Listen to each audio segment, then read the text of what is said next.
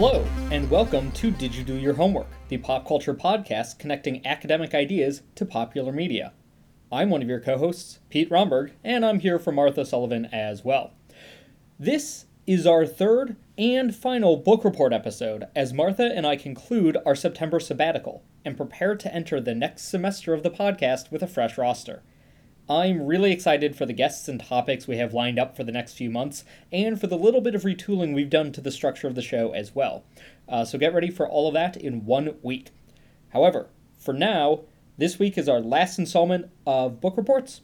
So, without further ado, here's Martha with her first report. Hello, listeners, and welcome to another book report by me, one of your intrepid co-hosts. Today I would like to talk to you about the fact that I was crying in my car the other day on my ride home while listening to the Moana soundtrack. Before you get too worried about the crying, I do this a lot. The soundtrack is one that is very hard for me to listen to without just dissolving into a pile of tears. That movie is amazing, and it's about women supporting each other, and it's about a teen girl realizing that only she is the one who has the power to save the world, and it's not because she has any superpowers, it's because of her innate compassion and empathy, and all of those things are things that really get me. Someday I will give a whole TED Talk about how Moana is actually about women helping each other through the aftermaths of I don't want to say domestic abuse.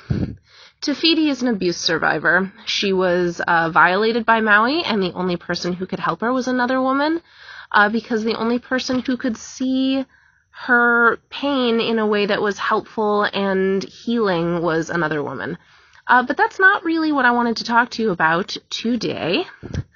Today I wanted to talk to you about how listening to that soundtrack and thinking about how much I love Moana and how much I think it's wonderful that by the end of the movie, she gets everything she wants. She gets to lead her people, and she gets to go and explore the world, and she doesn't have to give up one or the other. And we live in a world where a lot of female protagonists, particularly in the world of young adult material, specifically female, if I didn't already say that, are forced to pick either between their aspirations and their love interest, or their family and their love interest, or their aspirations and their family. Like, they typically end up having to give up something in order to get what they want.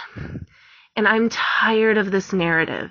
And it is because I am tired of this narrative that I would like to formally, in front of all of you, formally and officially on the record, revise one of my critiques of the Twilight books. Let me walk you through this journey that I have been on. I first read the Twilight books about 7 or 8 years ago, and I read them because I was going through, no, it was less than that, it was 5 or 6 years ago. I was still in library school, and I read them because they are pretty foundational teen literature books, however you want to critique them. Most of your critiques are valid. And I ripped through all of them and was mad about them because they're not good books. But at the time when I was reading them, one of the things that really bothered me when I finished was that Bella got to have everything she wanted without giving anything up. She, even being told that vampires can't have babies, like, she gets to be a vampire, and she gets Edward, and she gets a baby, she gets a beautiful family. She finds out that her daughter will also be, eternally young and hot and beautiful, and she doesn't have to sacrifice anything at the end of the day. And when I first read these, for some reason that struck me as a bad thing. Like, she didn't earn her happy ending, and she got everything she wanted without having to give anything up, and what did she learn, and how did she grow? And while there are many, many valid reasons to criticize the Twilight series, I would like to revise that particular piece of criticism, because I think that too many girls are told that they have to give something up in order to have what they want most. And frankly, I'm tired of that. I think we should be telling girls that they can have it all, that they can have their jobs and families, and they might have to work really hard for them, but they shouldn't have to give up one or the other. We don't tell boys that. We are not constantly asking men who have families, like, what about your job? We are not constantly accusing men of being neglectful fathers if they have jobs that keep them at work a lot. But for women, it's like, it's constant, and I'm tired of it. And as I said, I would like to formally retract that particular aspect of my Twilight criticism. And I would like to thank films like Moana and also like Frozen, because I was thinking about this for Frozen too, because both Anna and Elsa get everything they want at the end. They don't have to, Elsa doesn't have to give up her powers to stay queen. She doesn't have to give up being queen ultimately to being her magical, wonderful self. I think that's fabulous. They get to keep each other. Anna gets Kristoff. But yeah, more like that. More movies and more material that show women and girls that they don't have to sacrifice having a family to get the job they want. They don't have to sacrifice being a career person to have a family. They can have one, the other, or both. And this is not even limited to the vast rest of the wide world of experiences that we don't let fictional women or girls have, which is not giving the best message to consumers of media. So that is the story of how crying in my car to Moana made me rethink Twilight. The end.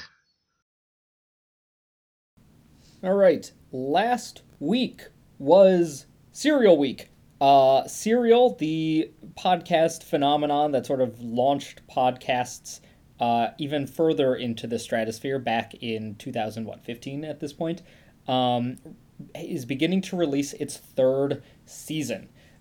Season one of Serial was all about the murder trial of Adnan Syed, at the time a 10-year-old trial of a person possibly unfairly convicted of murdering a classmate when he was still 18. The second season was about Bowe Bergdahl, an army private who went AWOL in Afghanistan in 2009 and was captured by the Taliban and was eventually captured, released into U.S. custody. This third season is not about a specific case, which so far I think is really good. Instead, it's about the criminal justice system as a whole, using Cleveland, Ohio as sort of a microcosm for that.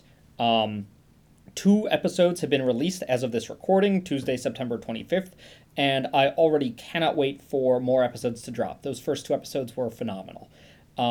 I think that Serial, obviously, season one was a phenomenon, very well regarded across the board. Season two, less well regarded. I think it captured less of the popular imagination for ways I can't explain but agree with. A lot of season one sort of stuck in my head. I went down later and listened to other podcasts about Adnan's case, especially done by some of his friends and legal aides who are helping sort of move his case forward into additional appeals and whatnot. So it's something that I was definitely invested in beyond simply Serial. Season two, I listened to it all the way through, and I can barely remember the ins and outs of it. It didn't stick with me in the same way that season one did. I'm not entirely sure why that is, but so it goes. Season three, like I said, we're two episodes in, and already I think that this is going to stick with me. It is incredibly topical and timely. It's sort of hitting the intersection of a lot of important discussions happening in our society about the criminal justice system, about the way that it treats different defendants of different race and class. And it is, I think, coming at a very good time, and with that high caliber serial production. Sarah Koenig doesn't make bad shows, apparently. So the other thing with Serial is it sort of spawned a variety of other similar podcasts, and the most famous or infamous of which was S-Town, which I definitely listened to all the way through and enjoyed, but also felt awkward about. In a few months, we're going to be, actually in about 1 month, we're going to be having the topic of problematic faves. And I think that something like S-Town is a great example of that, where it was a fascinating look at a horologist and interesting person, I guess, John B. McLemore.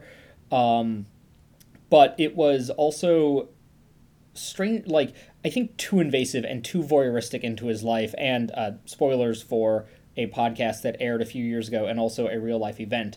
John B. McLemore killed himself during the production of the podcast. So the first few episodes were sort of about him and had a lot of him on tape. The latter half was more sort of grappling with his death. However, the whole thing felt like it's strange to talk about this as like spoilers or like the twist halfway through, because again, this is like real life, things that happen to real people. And I think that this is like part of the, I don't want to say problem, but part of like the issues that come with podcasts like this. Serial season 1 especially was investigative and real-time investigative, where they were still doing investigations and still trying to figure things out as they were releasing episodes, which really caused a lot of people to sort of become amateur sleuths and join in the investigation. Sort of just the structure of the show encouraged that in a way, not actively but passively. And that led to a lot of people being effectively doxxed by people listening to the show having their real identities, which Sarah Koenig and her crew were careful to obscure, released into the wild. Same is true with S-Town, where you have, again, like, it's an interesting look at this person that quickly becomes a sort of in memoriam to this person who no longer has the same editorial control that he might have had if he were living through the entirety of the show. And since he did have such a complicated life, it gets a little, problematic. I'm still not entirely sure what to think about it. Like I said, I listened to the entire series, so in a way I'm definitely complicit in it. But it is something that we need to think about, especially because these podcasts did become phenomenon among the NPR listening and podcast listening set. I recognize the bubble from which I'm speaking in this one. But I think that it is good journalism, and it's very interesting, both in terms of the story it's telling and the way that it's telling it.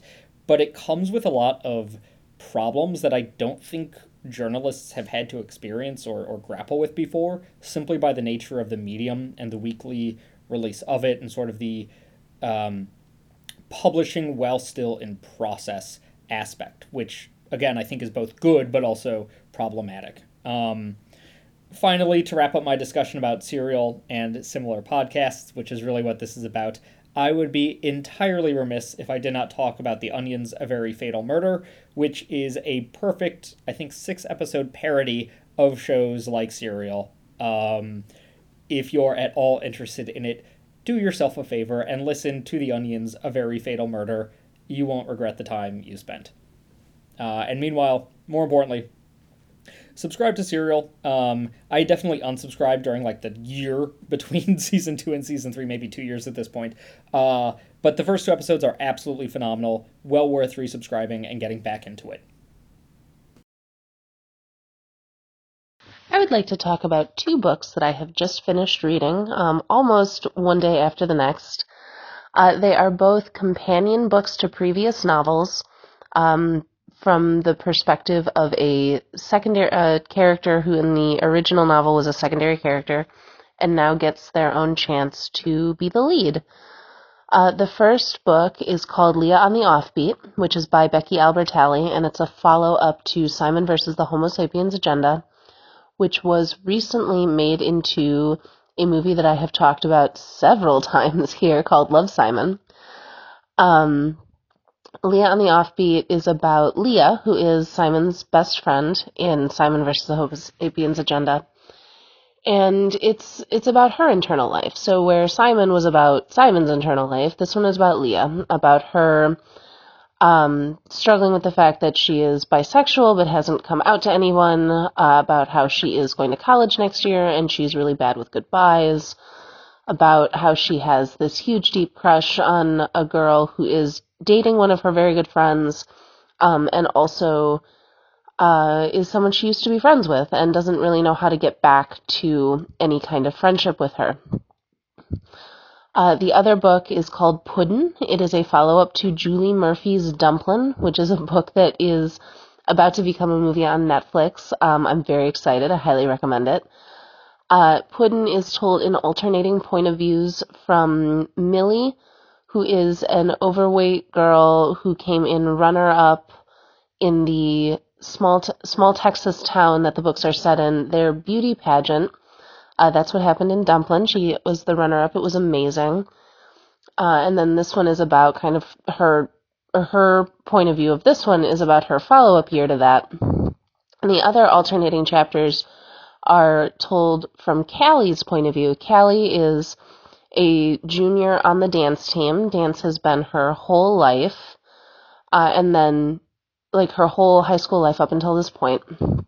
And when the book starts, the gym owned by Millie's family is going through some financial difficulties, and they end up pulling their sponsorship for Callie's dance team. So in retaliation, the dance team vandalizes the gym, and Callie gets blamed for it.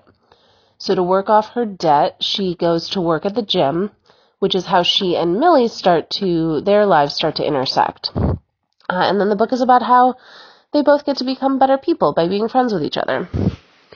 It's incredibly charming. I loved every page of it. I just finished it yesterday. The reason that I want to talk about these two books, particularly in tandem, is because I'm fascinated by the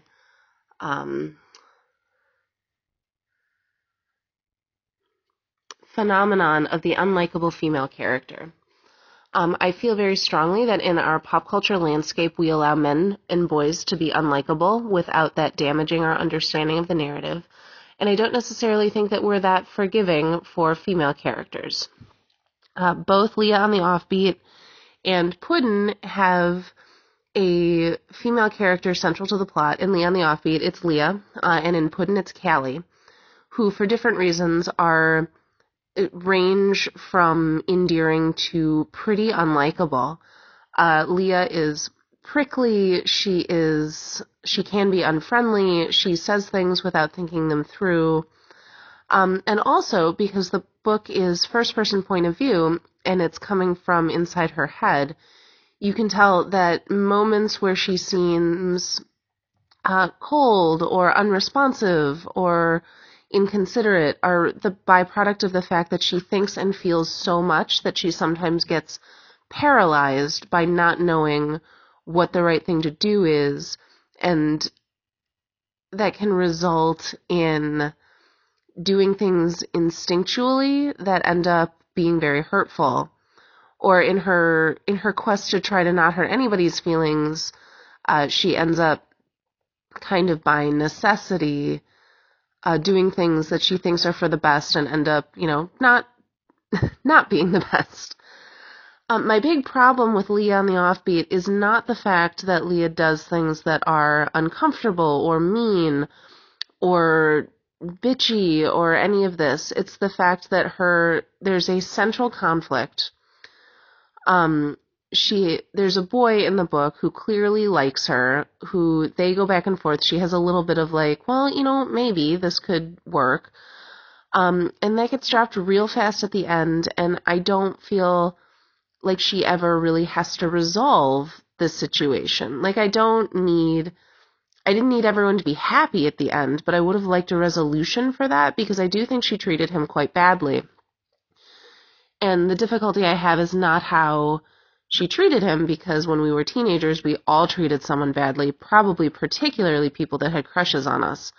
But it's just the fact that I didn't get to see any resolution with this guy, and I felt like that kind of got shunted to the side for Leah's more central attraction and crush. In Puddin', Callie is a person who will tell you like it is, even when that is mean, or... she is the kind of person who takes pride in the fact that she is honest to a fault. And as we get to see that gets her in trouble. I mean, she has moments in the book where she doesn't have any friends because she's burned all the bridges.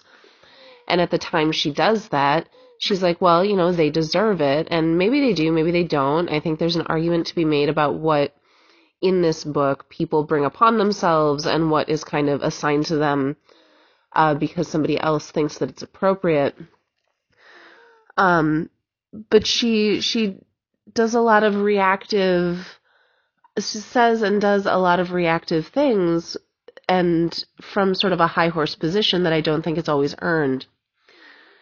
And it is interesting to think about both of these women from the stance of, you know, how critical am I being of them because they're girls, and we sort of culturally expect girls to be more accommodating or more do more emotional work, you know, to sort of acquiesce to the men in their lives. And I hope I'm not coming at these characters from that kind of place, because I do like both Leah and Callie.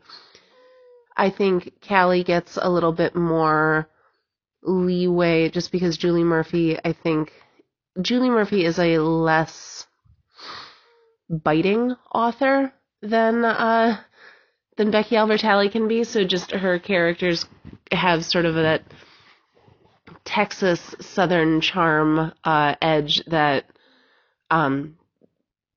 Becky's. I don't know if they're. I don't remember where Simon has said it. Might be in Ohio. I don't know. They're a little more cynical than Julie Murphy's characters, but it was just interesting to read two books side by side that had these central girl characters who were unapologetic in the fact that they do and say things that other people may not like.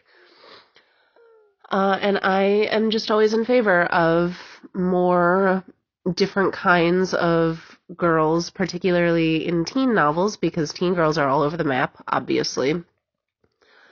And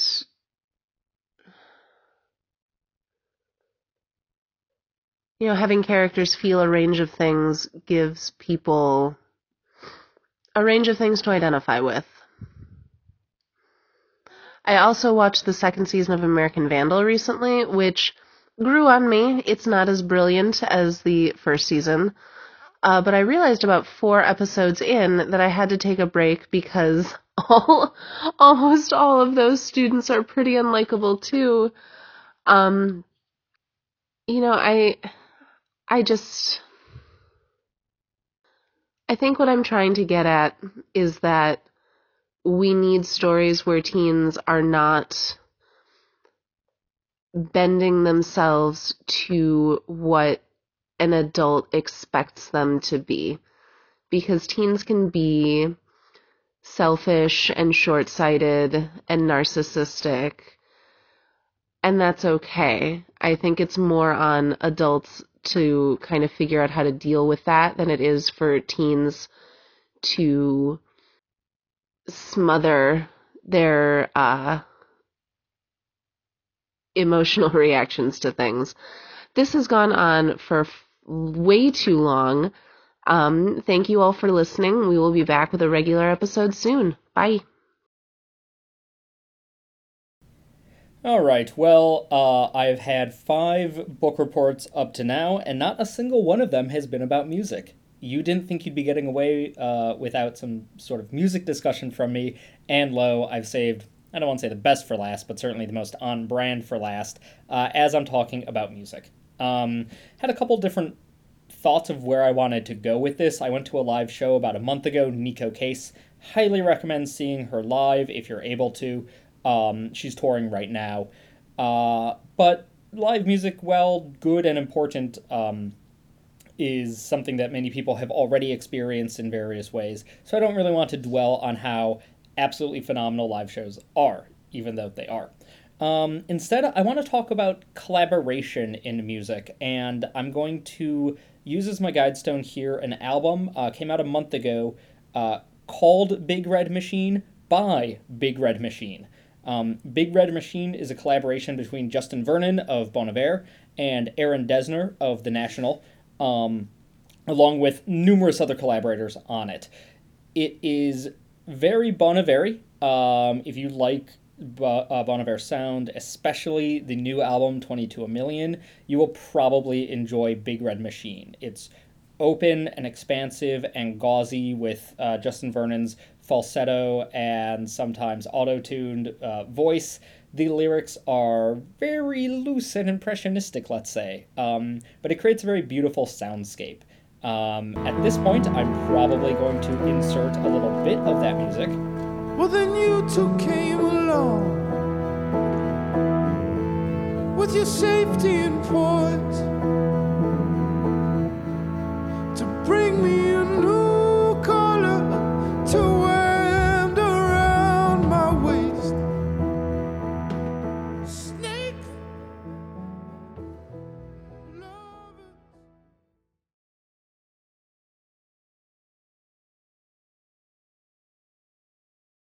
So that was People Lullaby off Big Red Machine, a collaboration of Justin Vernon and Aaron Dessner.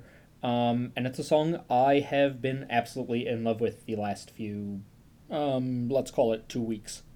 However, this is just one case of collaboration between Justin Vernon and Aaron and his twin brother Bryce Dessner. The three of them co-founded a organization called People, all caps, which is sort of a new platform for artists to stream their music. It's also a festival in Germany. They just had the People Fest in mid-August.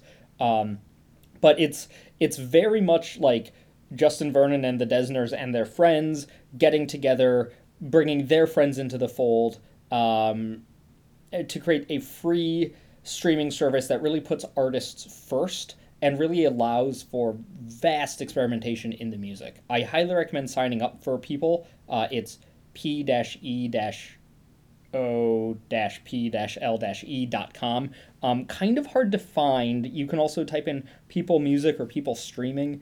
That'll probably do it to get you there. I highly recommend signing up for it. It's free. They don't send a bunch of emails all the time, and it lets you listen to a well-curated, very indie-heavy, artist-friendly platform. In addition, Justin Vernon and the Dessners put on the Eau Claire Festival every year in Eau Claire, Wisconsin. A couple years ago, it was huge. Chance the Rapper was there, etc.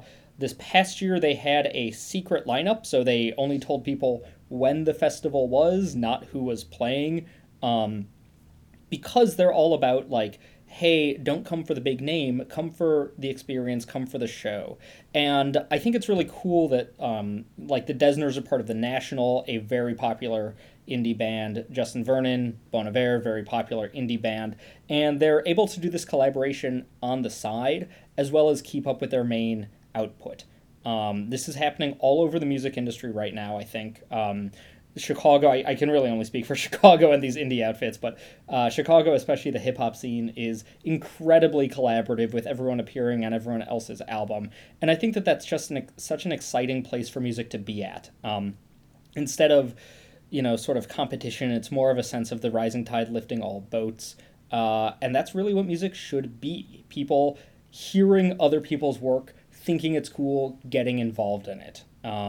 So if no matter where you are, take a look at your music scene, see what is going on, see if that collaboration is happening, see if there's collaborative space, even if you're not a musician yourself. Lord knows I am not a musician in any meaningful way. It's still really cool to see these creative people sort of taking charge and being, being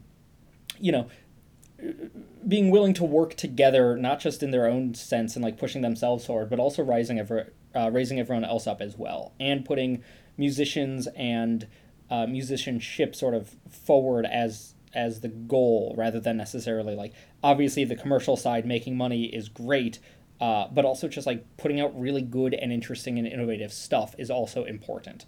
So this is my roundabout way of saying take a listen to Big Red Machine if you do like Bon Iver, and that sort of gauzy, dreamscapey, Northwood sort of feel. And take a look at People, music streaming, and take a look at just collaborative music in general. If you're a musician, collaborate with others. I don't have to tell you what you're doing. Whatever, do it yourself. But keep an eye out for that and support it where you see it.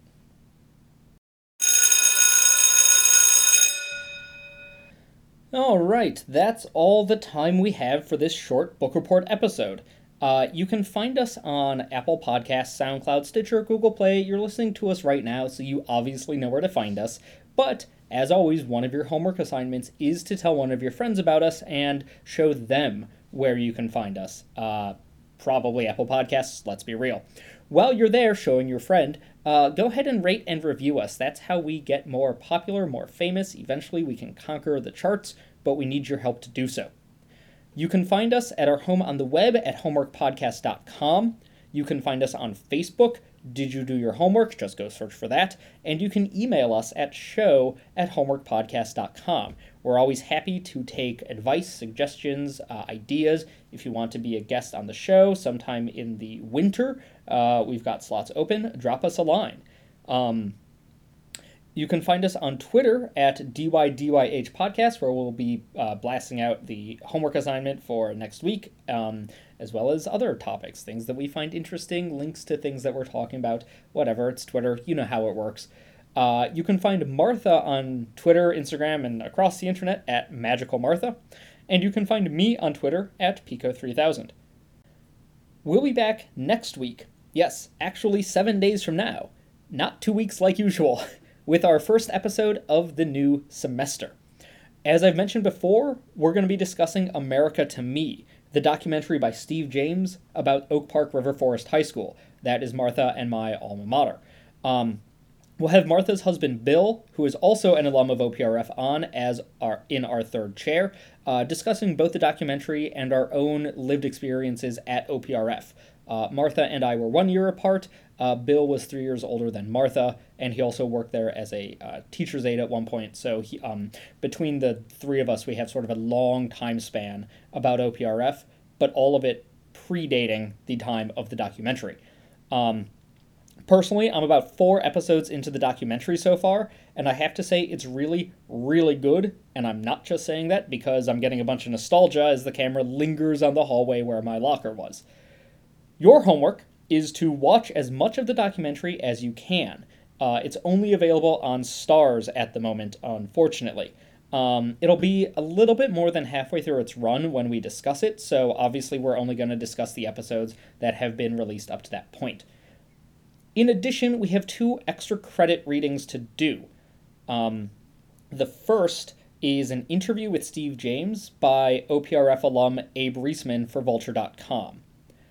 The second is an episode-by-episode review and recap by another OPRF alum, Ali Barthwell, in Chicago Magazine. Links to both of those are going to be in the show notes, and we'll probably blast them out over Twitter, which is one more reason to follow us, DYDYH Podcast. You can also find them by just doing Google Foo, looking up the names, Abe Reisman, Vulture.com, Steve James, Ali Barthwell, Chicago Magazine, America to Me. That'll probably get you there. So, get ready for us in 1 week, and until then, class dismissed.